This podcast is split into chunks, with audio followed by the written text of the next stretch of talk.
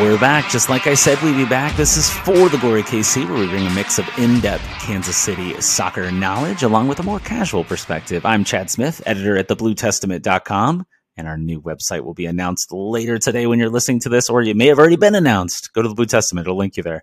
Uh, we're going to take, I'm going to take you a bit more in depth. I'm joined as always by my wife, the excellence of execution, Sheena Smith, who gives us that more casual perspective. What's up, Sheena? Not much. What's up with you, Chad?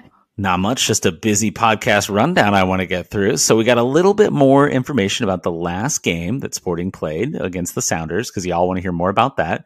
We're going to preview the game against the Philadelphia Union this weekend. We've got some listener questions about Sporting K C. Going to preview the K C Current taking on the Portland Thorns, and then, of course, the digital crawl. But I wanted to start with a correction.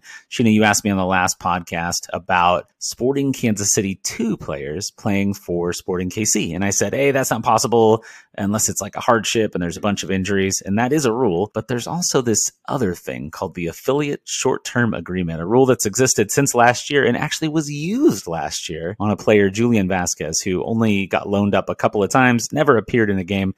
Essentially, Sporting can do four four-day loans, four four-day loans. That sounds weird. Um, but they can play in no more than two games uh, when we're talking M L S regular season games. So the long and short of it is, yes, they could get a player from S K C two. I was wrong. Sheena, do you accept my apology? Yes, I'll go ahead and accept your apology, but don't steer me wrong again. I don't appreciate it. I cannot promise it, but I do think maybe we have to have our reoccurring segment where we apologize. Like that, we listen to the podcast Armchair Expert, and I forget the lady's name that is like the co-host or whatever, but she goes in and like issues corrections at the end of the podcast. Do you know her name, Sheena? Yeah, it's Monica. Monica, yes, Monica gets on there and she talks about where Dax and his guest may have like misspoken, right? You're you're talking off the cuff, you're just speaking on topics. Maybe that's something we can sneak into uh, future podcasts, issuing corrections. So I don't want to be wrong, but hey, it happens. So Sheena, I want to tell you, I watched the Sporting Kansas City Seattle game back because I'm a, a glutton for punishment. And the one thing I wanted to say that I don't really think I mentioned last week, and we can kind of push past the rest of it, is Sporting actually looked pretty decent before the Ben Sweat red card.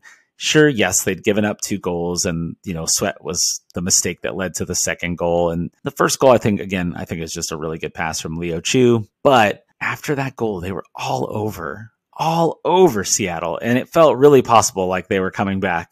Johnny Russell just subbed into the game, and then less than two minutes after he subs on, Sweat gets that red. So it made me even more bitter at Ben Sweat, but I won't rehash the podcast from earlier. If you want more thoughts about that Sounders game, go back to our previous episode and check that out. Sheena, did you have any more thoughts in between when we last talked about this? No, I think we should just get to the Philadelphia Union. Well, tell me about the Union. What, what do I need to know? Okay, so we're playing the Philadelphia Union this weekend in Philadelphia. Just uh, some quick things to know. Philadelphia Union has, well, up until last weekend, I believe they played, um, was it Orlando? Orlando City, yep. Yeah, so they lost against Orlando, but prior to that, they had a twenty-four unbeaten streak at home. And the last loss that they had at home prior to this past weekend was September third of twenty twenty-one. So it's a pretty long streak they had winning at home.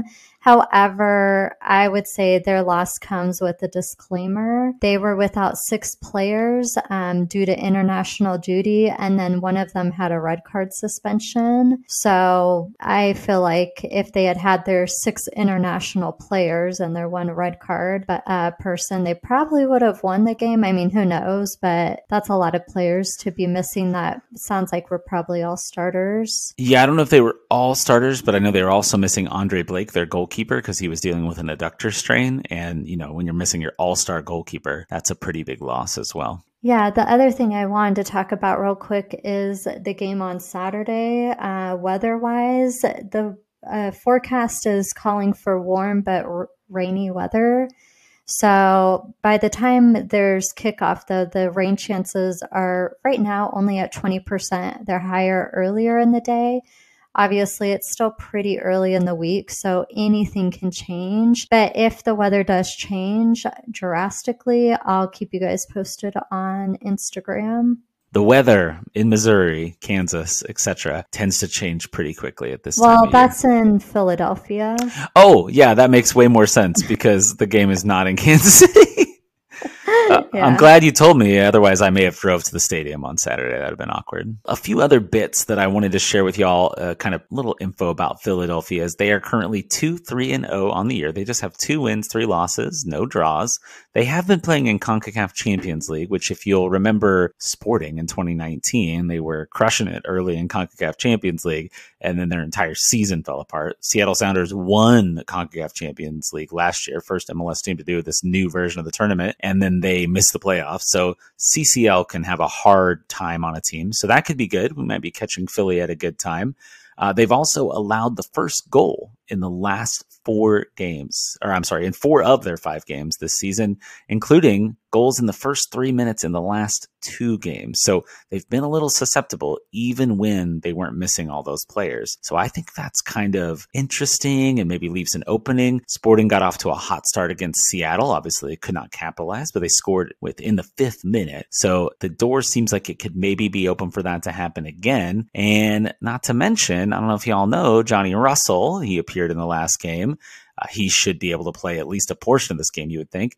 And then Alan Pulido was scheduled to play in the game as well and just didn't get in because of the Ben Sweat red card. I can't let it go. You want another injury update on the team, though, what we know as of Tuesday, Sheena? Sure, go for it. All right, so I have some bad news, of course, because it's injuries in Sporting Kansas City. Tim Leibold has already been ruled out for this weekend's game, so he will not be the person that replaces Ben Sweat. We'll talk about that more in a second. But good news, Danny Rosero, who we mentioned on the last, last podcast, may have been arriving in town on Sunday, did arrive in town on Sunday. He had his first practice with the team on Tuesday, and Vermes said it is possible that he would be in the lineup immediately. So that's interesting. And then another kind of positive update is Daniel Sperry from the Kansas City Star, who's who we got most of this. Thad and him got us all these updates, posted a video of Gadi Kinda being back in training in team drills. So he'd been doing some jogging. I saw him do a shooting drill a couple of weeks ago, but he's doing like the rondo type activities where they're passing around quickly in tight spaces.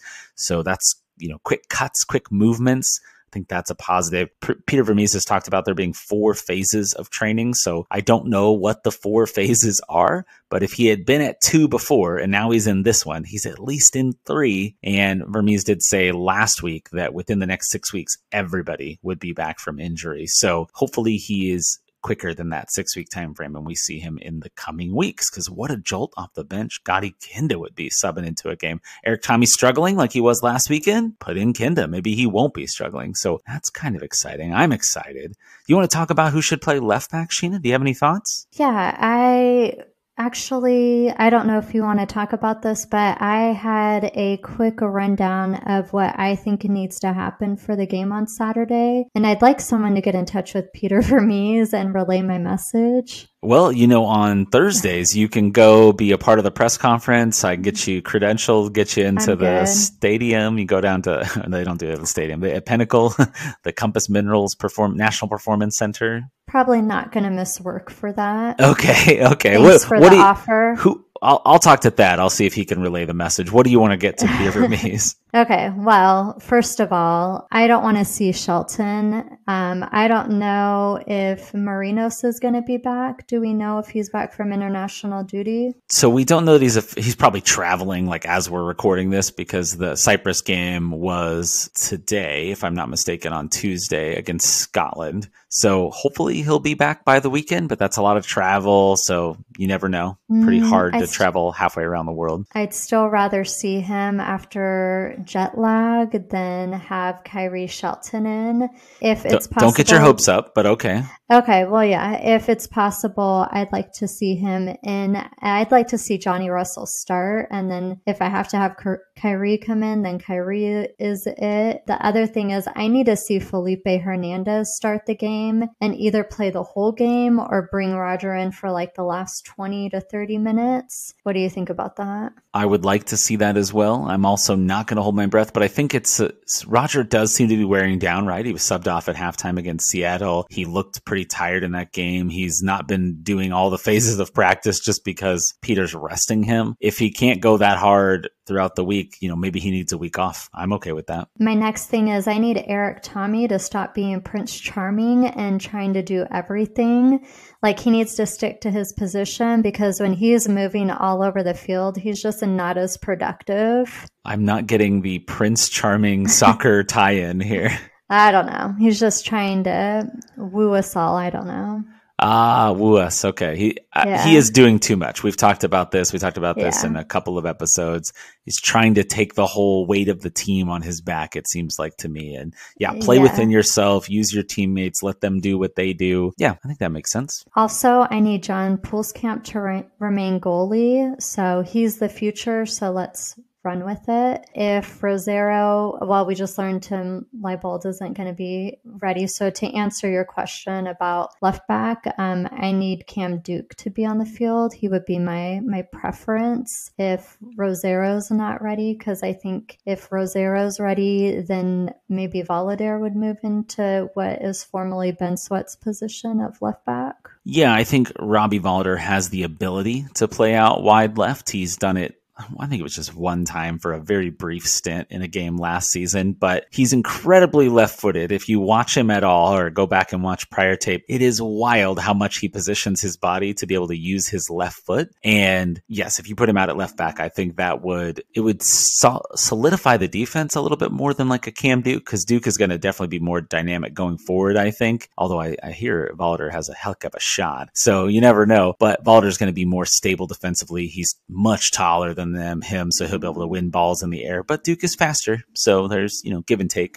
on who plays that spot for sure. And if it's not Rosero at center back, it could be one of these other signings, you know, Chris Rindolf or uh, Robert Castellanos. Yeah, I would take them either. Cam Duke is just, I like him, I want him to be on the field more, so that's that. Um, finally, we need to consider starting Pulido to hopefully get ahead earlier in the game.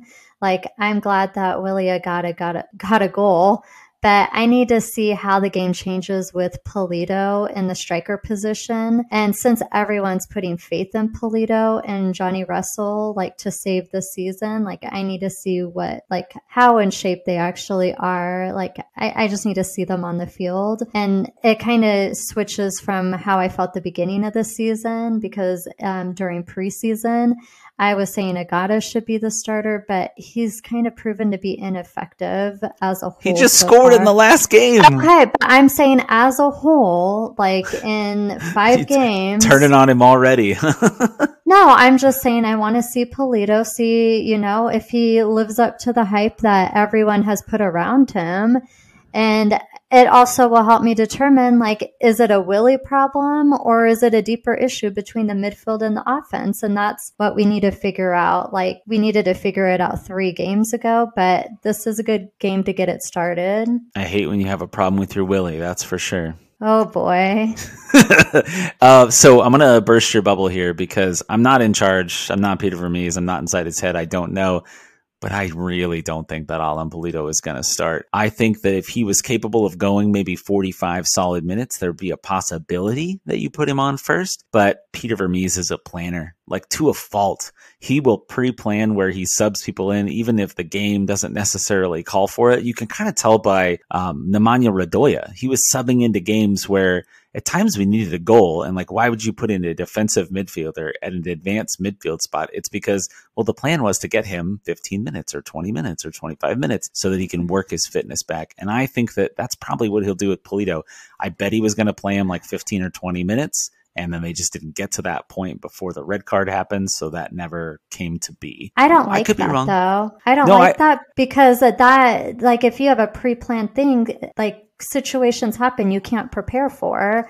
So you're bringing people on that don't necessarily make sense based on how the game is going. I, I don't like that it's pre-planned. Yeah, and you can really see that Vermes is known to do that. If you just like watch how he does things, and it's very regimented. And I do think sometimes he needs to change the plan. He did change the plan, to be fair, against Seattle because he put a bunch of young guys on. Uh, we didn't even mention Danny Flores made his debut. Jake Davis got on the field for the first time this year, but it was just garbage time, eating up minutes, sa- saving guys' legs basically because the game was over. Like, I might as well put some young guys out here instead of running these old guys into the ground. Probably should get them on with more than five minutes to go, and maybe in a meaningful game for some of these guys would be nice too. But I don't know. There's pros and cons to both things. I think from a, the new cautious Vermes standpoint, he's not going to put Pulido out there to start. I could be wrong. And that's fine if he doesn't, but I think this season's testing the fan base, and no one is kind of reassuring us that things are going to be better. And if you're not bringing out those players that you're saying are the reason we've had a slow start, like, I, I don't know. It just doesn't make sense to me. As long as Pulido comes on at some point, I just think it would be better for him to play the first half, if he can even play a full forty-five, and hopefully we can get ahead. And then you bring Willy Agada on, and hopefully the team will, I, I don't know. I don't know what I'm saying.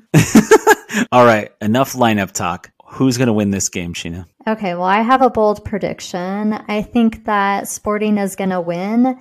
Hopefully last week's horrendous loss will lit a fire in the team. And also knowing we will get Russell and Pulido for some amount of the game, I think that'll spark some hope. And really at this point, like, the team needs to show us their heart, like show us that they want to win this. And I think they were embarrassed at home last weekend. So because of that, I think hopefully I'm right on this. They go in there and they win. I don't have a score for you. I just, I have a feeling that they're going to want to win. So they're going to do it. How about you? What do you think? I love your optimism. I cannot share it. I predicted a double win last weekend of Sporting and the Current, and they were both wrong. Sporting Kansas City two lost as well. It was just a overall bad Kansas City soccer weekend for the most part. I think that the fact that Philadelphia went the entire twenty twenty-two season without losing at home, most of the end of the twenty twenty-one season, all the beginning of the twenty twenty-three season, that's just not a great sign. They're a very good team. They were many, many pundits had chose them to be the likely candidate to win M L S Cup this year. So with Sporting having no wins through five games, it is really hard for me to predict that they're going to go get it done. Now, maybe the Union will underestimate them. They'll leave the door open. Maybe the team that we all think is going to be so great, Russell, Pulido, get back out of there. It'll be instant magic. There'll be no rust, and they'll just, they'll get things done. But it's hard for me to predict that. I'd be thrilled with the draw on the road. Actually, I mean, I'd be thrilled with a win. I would be accept- accepting of a draw. And if it was a loss, it would suck, but it wouldn't be that surprising with the way things have gone so far. You want to take some questions that we got from the internets? Sure, go for it. Hit that's me. What the, that's what the kids are calling it, the internets. But don't really hit me, but hit me. Well, we're in separate rooms right now. So, all right. First question is from Alex Esquivel. Apologies if I'm saying your name wrong, Alex. It's at A Esquivel zero one four zero on Twitter. Alex asked, when everyone is healthy, what does our lineup look like for us going forward? An argument can be made for Pierre to be given more minutes when fit. Agada moves to the bench with a Pulido return, question mark? Would a loss at home to Colorado in two weeks be the real panic button question? So several questions in there from Alex. I think the ideal lineup, maybe it's Agada, maybe it's Pulido. I think it's going to depend who's playing, but either way, having the other one off the bench is acceptable to me. Last year, it was working pretty good with Shallowy, Agada, and Russell across the front three.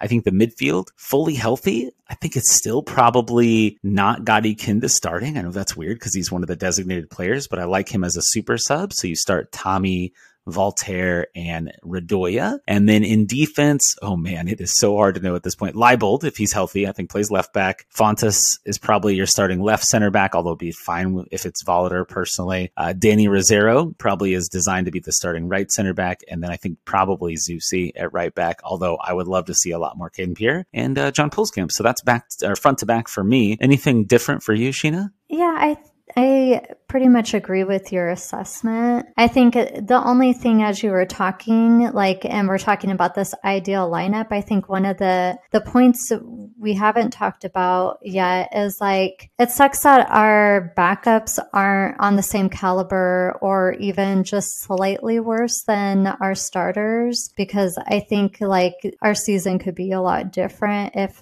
you know, Johnny Russell had a better backup, if, well, Ben Sweat was never the starter. I mean, I, I understand part of that was because of Courtney Ford, and then Tim Leibold is recovering from his injury. But it's just, I feel like the the backups kind of in some of the positions are weak, and that I feel like is like just an issue. I don't know. It really didn't have anything to do with what you were talking about. It's just like I was thinking about it, like when we have this ideal lineup, and I feel like ideally we should always have a good lineup. Like, we shouldn't have to make excuses. Seattle was missing however many players last week, and they still were kind of really good at times, and they yeah, beat us. Yeah, I think they're they're one of the best teams in the league. I think so. Hopefully we'll look yeah, back why on can't this. That be Sporting though? Yeah, I mean, hopefully it will be, but uh, let's not get our hopes up based on how these first five games have gone. The short answer of why your backups can't be great is because there's a salary budget in M L S, and you only have so much money you're allowed to spend. And if you want to get a certain level of talent, you probably got to spend more or scout and get the perfect young guys, which is a whole nother conversation, right? In terms of developing talent.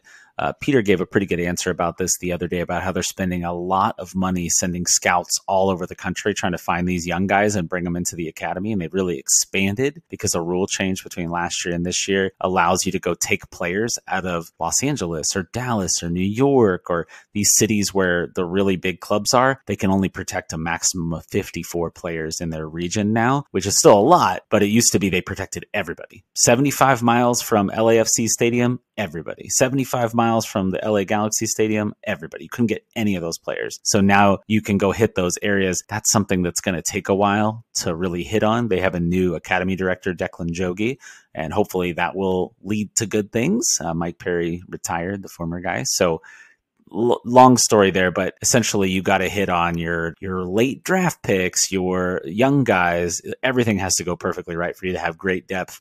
And I think it does matter that Kansas City's in the middle of the country, and people don't think of this as the place you want to come to, versus like people might be willing to go to L A on a lower salary or New York on a lower salary because, hey, I'm in New York, I'm in L A, I'm in these big premier cities. I don't think people like that excuse, but I think there's some legitimacy to it. Kansas City is a really cool city, so I don't like that. Let's just move on to the next question. All right. I agree with you that Kansas City is a really good city. So the other half of Alex's question was, would a loss at home to Colorado in two weeks be the real panic button? I think, yeah, you got to start winning your home games, and Colorado is one of the worst teams in the league. So if Sporting cannot beat them for a second time this year, they already drew them in Colorado. Ugh, ugh, that's not good. And that actually ties really good into the next question. Alex Brown at Alex Brown K C asked us on Twitter, what do you make of this comment? In the comment, well, he's quoting a short version of it, but I'm going to give you the full version. Uh, this week in practice, Peter Vermes was asked about, uh, he was asked a question. Daniel Shallowy called last week a must win. Would you call this Philadelphia game a must win? Vermes said, quote, nah, I always laugh over all the years I've been doing this when people say games are must wins. I say it all the time. The only time it's a must win is a final. That's your must win. End quote. So I have to, people are upset. They're like, what? What kind of terrible attitude does Vermes have? I look at this, I'm like a very technical person. Technically, no, you do not have to win this game. The season is not over if you lose the sixth game of the season. Obviously not great if you're six games in and you have no wins, but I'll give you one stat that makes this not a must win. Right now, Sporting Kansas City are terrible. They have two draws, two points through five games. They are still only two points below the last playoff spot. Not everybody gets into the playoffs, but almost everybody gets in. So if they don't win this and then they win a bunch of games down the road and rack up enough points, then they can still get into the playoffs. So I think from a technical standpoint, he's not wrong, but I think people think he's being tone deaf in the way that he's answering that question. I would agree with that. But the other thing is that down the stretch, like if you keep losing these early games down the stretch when players are tired or there's bound to be more injuries, that just puts more pressure on you to win or draw because you did awful at the beginning of the season. Um, the other thing is that I do think it's a bit tone deaf, especially because right now the fan base is very upset with the way the season started. So he can't be that naive or oblivious or whatever to think that like the fans are happy about how this is going.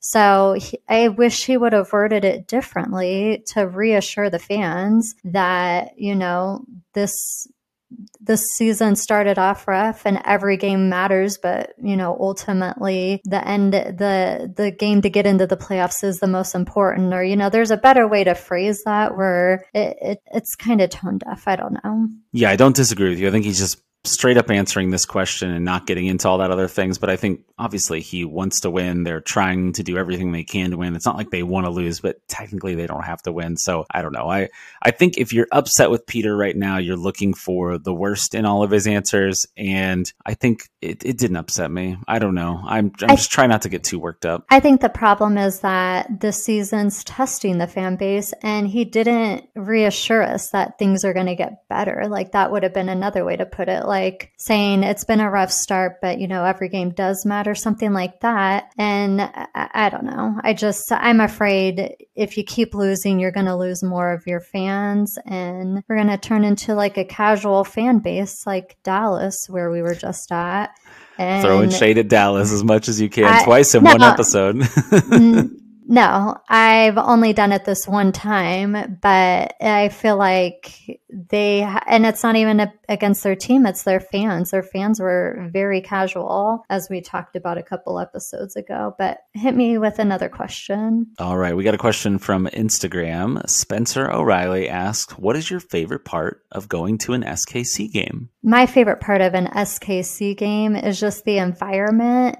It's unlike any other event I've been to. Now, granted, I haven't been to a Chiefs game yet, but I have been to other football games for other teams, and I've been to tons of baseball games. And when I c- compare what I've been to, like sports-wise, to Sporting Kansas City, it's not really comparable, and people will probably disagree with that. But again, I've never been to a Chiefs game like in Arrowhead, so I'm sure like the atmosphere there is better than Sporting. But I just love, especially when they're doing good and everybody's on their feet and everybody in the stadium is chanting. Like, it's just, it's an electrifying moment, and it makes me really happy. Like, it gives me a sense of community, even though I don't know anybody. But it's like we're all in it together. Even like the I believe we will win chant, like when the whole stadium's doing it, I just think it's really fun. What about you, Chad? Yeah, I would kind of come down to the same thing. I've actually never been to a game at Arrowhead either. But something about American football versus soccer, or football, if you will, is the chanting, the singing. The songs are more complex. The chants are more complex versus like defense, da, da. Defense, you know, you get that a lot of times at like N F L games or college football games. I've been to plenty of those, just, you know, not at the Chiefs. So I think that's a big part of it, is the atmosphere. It's super fun. I know people are getting tired of the I believe chant, but I do, I don't hate it. Like, I think it's kind of fun. I like that U S soccer does it as well, or at least does it sometimes. So looks like you're stealing a little bit of Kansas City, because, you know, we are the soccer capital of America. I don't know if y'all have heard. So, um, yeah, I like the atmosphere. I think the atmosphere is super fun. I'll give you a quick story. In the press box, when Willy Agada scored, I like forgot for a moment I'm in the press box, and I was, I'm not supposed to like react or cheer or whatever. And I'm like, oh, Daniel's going, he's going. Oh. And then, you know, Willie, Willie scores, and I like start to jump up, and then I'm like, and then I just casually sit back down. Just like adjust. Oh guys, I was just adjusting the way I was sitting. I didn't like yell out or anything, but I had just been at the Dallas game on the road the week before as a fan. So, you know, we were going nuts and high-fiving people around us when Shallowy scored that goal. So I, I just love that. I just think it's a, a really cool environment to be in. All right. The other questions we got were all really kind of about the lineup, which I feel like we already talked about. So hopefully we got to your question. If not, ask us questions next week. We're going to try to include your all's questions. But any other final thoughts on Sporting before we move on to the Current? Uh, let's just move on to the Current. All right. I have one closing thought, uh, a positive stat, if you will. Well, this is a reach, but I didn't notice until I went to check into a few games here in the future that Sporting plays six of their first nine games on the road. Six of nine. What a brutal start.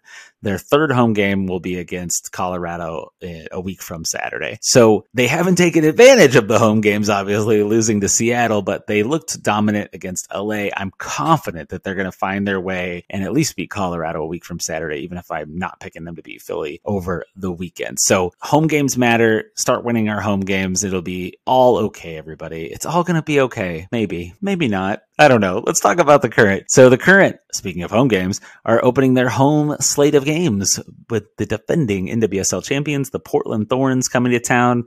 Ooh, Portland. So Portland's had an interesting offseason. They, it, it was announced that Merritt Paulson, who owns both the Thorns and the Timbers, said he is going to sell the team after the conclusion of this whole N W S L, N W S L P A investigation into all the misconduct that was going on with their former coach and different members and people around the league. We talked about this on prior podcasts, but that was kind of shaking up their offseason, and people wondered, oh, is it going to affect them on the field? Well, one game in, it sure didn't look like it. Portland won four to nothing over the Orlando Pride. That was a home game, so Portland was at home for that game. Just goals from everywhere. Did you get a chance to see anything from that game, Sheena? I did not, so you can keep talking. All right. I didn't want to make it seem like I wasn't allowing you to talk. Yeah, I'm just getting Sheena to watch current games. It's a lot to ask her to keep up with an entire another league. She'll, we'll we'll keep up with just the opponents that we're playing. So Wait, as far as- hold on. Wait, Chad. I just need the audience to understand how much soccer you watch. Like, you watched Sporting Kansas City, K C Current. There was a, a men's national team. There was Sporting Kansas City, too. There was another men's national team. Then you went back and watched the other sporting game. You watched highlights from Philadelphia and Orlando. Oh, I watched the entire Philadelphia-Orlando game, too. Oh, okay. So you watched the whole game. And Plus you watched highlights these- from every other M L S game and the yeah, Portland like, Thorns and Orlando Pride. Yeah, that's true. By the time Sunday night came up and it was time for the Sporting K C two game, like, I was done. Like, and I love Benny Failhaber. So any chance to, like, see his facial expressions or whatever – like, I'm all about, but I just couldn't do it. So, it, no, it I did not you, watch the highlights. If it makes you feel better, I didn't really see Benny on the broadcast at all, so oh, you didn't miss anything. Perfect. Okay. All right. Anyways, so, I just wanted everyone to know, like, how hardcore you are. And I guarantee you there are people that are more hardcore than me that are watching all these other leagues. I'm the only weirdo just watching basically American soccer. So, all right. The Thorns killed the Pride over the weekend, but let's talk about the Thorns roster build. So over the offseason, they signed extensions for Sam Coffey. You may have heard of her. She's been playing for the U S women's national team recently. Rocky Rodriguez, she's a high draft pick, talented midfielder. They also re-signed Morgan Freeman and their free agent, Michelle Vasconcelos. You may recognize that name. She used to be on the K C Current. They also added a bunch of draft picks, including fifth overall pick defender Reyna Reyes, who seems to be a pretty high defensive prospect. Oh, so you're thinking, okay, those names, I don't know that I knew a ton of those names. Maybe you knew Sam Coffey, maybe you knew something like that. Well, let me list you a few other names that you probably know. U S women's national team legends, Becky Sauerbrunn. Ever heard of her? Crystal Dunn. Um, we've got Olivia Moultrie. She's only seventeen. She was fifteen when she signed a few years ago. She's a future star. Former U S women's national team player Megan Klingenberg. Oh, just the N W S L M V P of last year, Sophia Smith. Uh, they also have Canadian legend Christine Sinclair. And the list goes on and on and on. So essentially, the Thorns are absolutely stacked. They also have Lindsay Horan, who's on loan over in France right now, so she at least won't be back for a few months. But they are an incredibly stacked team. It's no wonder why they freaking won the N W S L Cup last year. They have got to be the odds-on favorite to win the Cup again this year.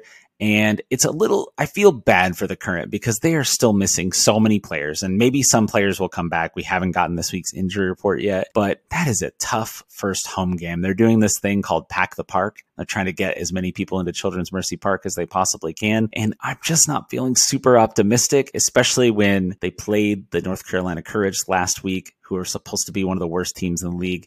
And they really struggled. They just looked out of shape. Maybe things will look better. Maybe something about that energy of the home crowd lifting them up. Maybe they'll play a different formation, play to their skill level better. On any day, any team can win, but the Thorns have me nervous. It would be a better game if we had a healthy team, like, because I feel like based on the names you said, and I knew a lot of them because they are on the women's national team. And if we had some of our stars that are out injured, like, it would be a really fun game. But knowing what I know about the injuries, which maybe we'll get a few people back, I don't know, I'm just guessing here. But yeah, I don't think it's going to go well. I'm still going to go to the game. I hope you bought tickets, but I still want to go to the game and cheer them on because it is their home opener. But I would be surprised if they win the game, unfortunately. I hate saying that. I know. It's not much of a preview. I'm just bringing y'all down here. I'm predicting a loss against Philly. I'm predicting a loss against Portland. Oh, Kansas City soccer. But you never know. Uh, they were pretty darn good at home last year, the, the Kansas City Current. First home game, something about that home crowd. You just never know. Let's hope it's maybe a record. Maybe they'll put more fans in the stadium than they ever have before, although it's a risk doing it against such a super team. But the Thorns are used to highly attended games, though, because they really kill it out there in Portland. Yeah, it would be cool if we broke a record. I think last weekend, the San Diego Wave broke a record for attendance. Like, they had over thirty thousand at their yeah, it was game. Like thirty-one thousand something. We're not going to break that because there's only nineteen thousand something seats in Children's Mercy Park. But if they could break their own record from last year, which I want to say is ten thousand and change, that yeah. would be pretty cool. It's surprising because I've seen Snapdragon Stadium and I'm surprised it holds that many like seats. It doesn't, or people. It doesn't seem like it's that big of a stadium, honestly. Yeah. That's right. When we were in San Diego earlier this year, you made me drive by it. You're like, oh, we're near Snapdragon. Let's go drive by it. And I was like, I got to watch all this traffic on the freeway. I couldn't even really look at it. So, well, for one, it wasn't a freeway. Um, and two, I've seen it more than once. I just thought you would want to see it. Oh, but well, thank you for rubbing it in. How many times you've seen the stadium compared I to haven't, me? I haven't actually been in it, so it's not that braggadocious. Oh, uh, good word choice. Uh, one uh, more no. thing. Oh, go ahead. Oh, well, go ahead. I was going to give you the forecast for this weekend. All right, go ahead and do the weather forecast. Okay, so Saturday is going to be sunny. Current. Well, this is as of today. It, it's Missouri in the Midwest, so it could definitely change. This game's definitely in Kansas City, unlike the last one that I was talking about. Yeah, so um, it's going to be sunny, though, and the game is at noon, I believe, or like eleven fifty. eleven fifty, yeah, weird time. Yeah, national T V. Good. You do what you got to do. This is the first national T V game of the year, I think. I could be wrong. Oh, that's why it's such a weird time. Okay. It's probably not the first one. I'm probably wrong. it okay. might be, though. Well, it's going to be sunny and forty-three. Of course, that could change. I think a lot of it has to do with the, the storm that's going to hit on Friday.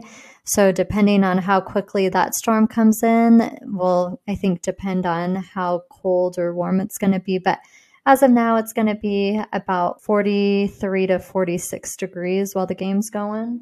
So a little chilly, but yeah, bundle right. up. Bundle up. Stay warm out there, everybody. We'll be staying warm as well.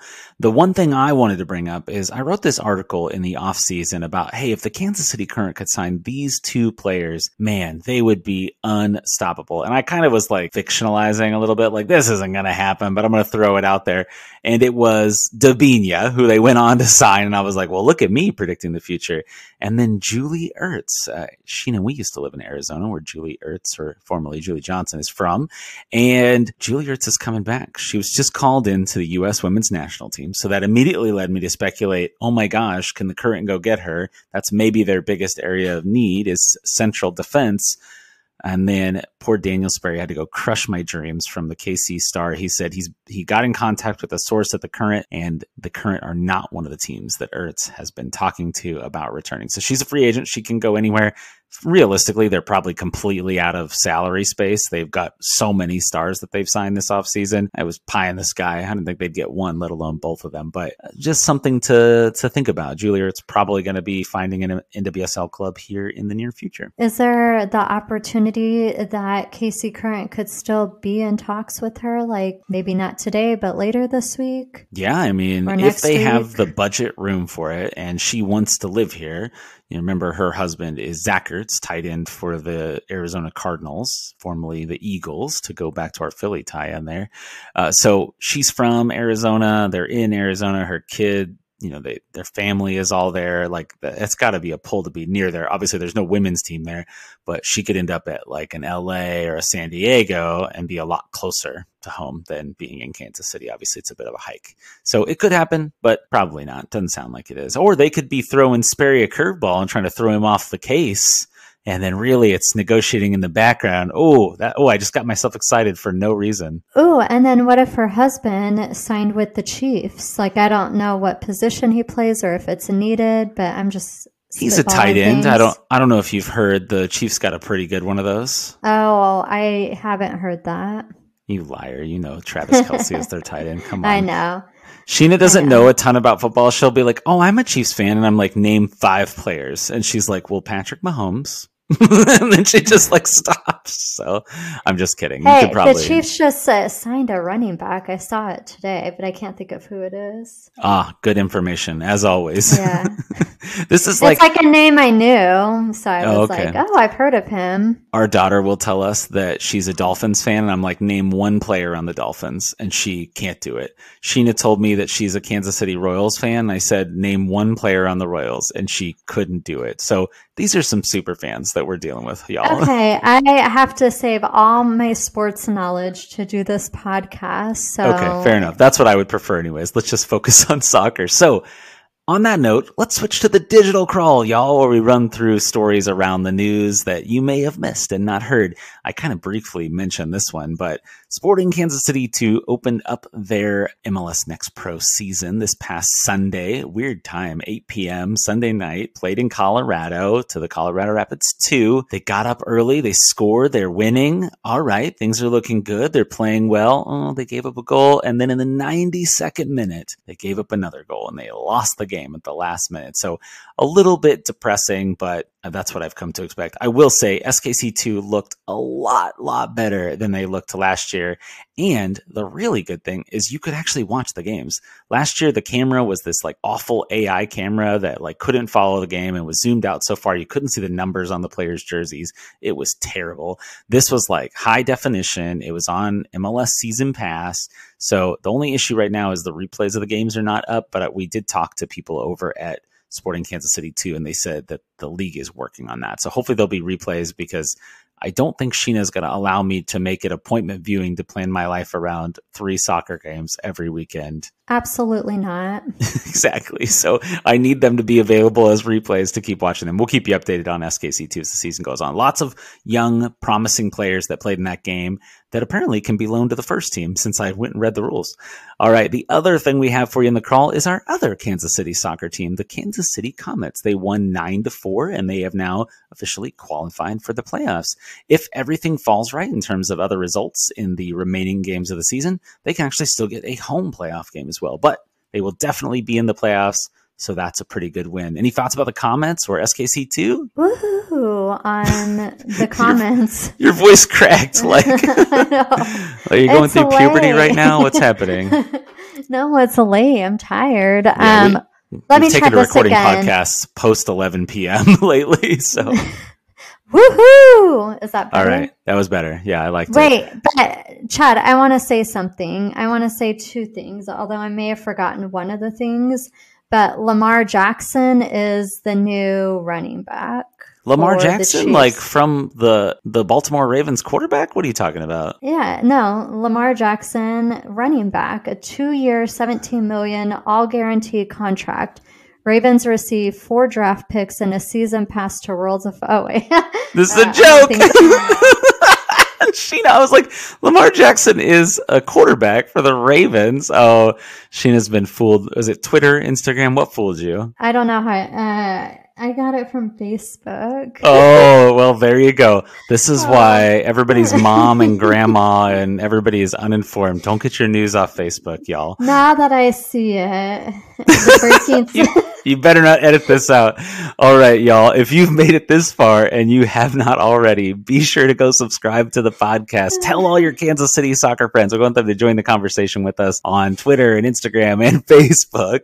Uh, just search For the Glory K C wherever you get your podcasts. If you haven't already, go write a review for us on Apple Music, Podcast, whatever it's called, or Spotify in the mobile app. You can give a rating, five stars only, please. If you have any non-five-star thoughts, just tweet at me at Play for ninety on Twitter. You can join this conversation at For the Glory K C on Instagram, Facebook, and Twitter, or email us at for the glory K C at gmail dot com. Here's Christian Leo with Ride It Like You Mean It. Take care, everybody. Bye.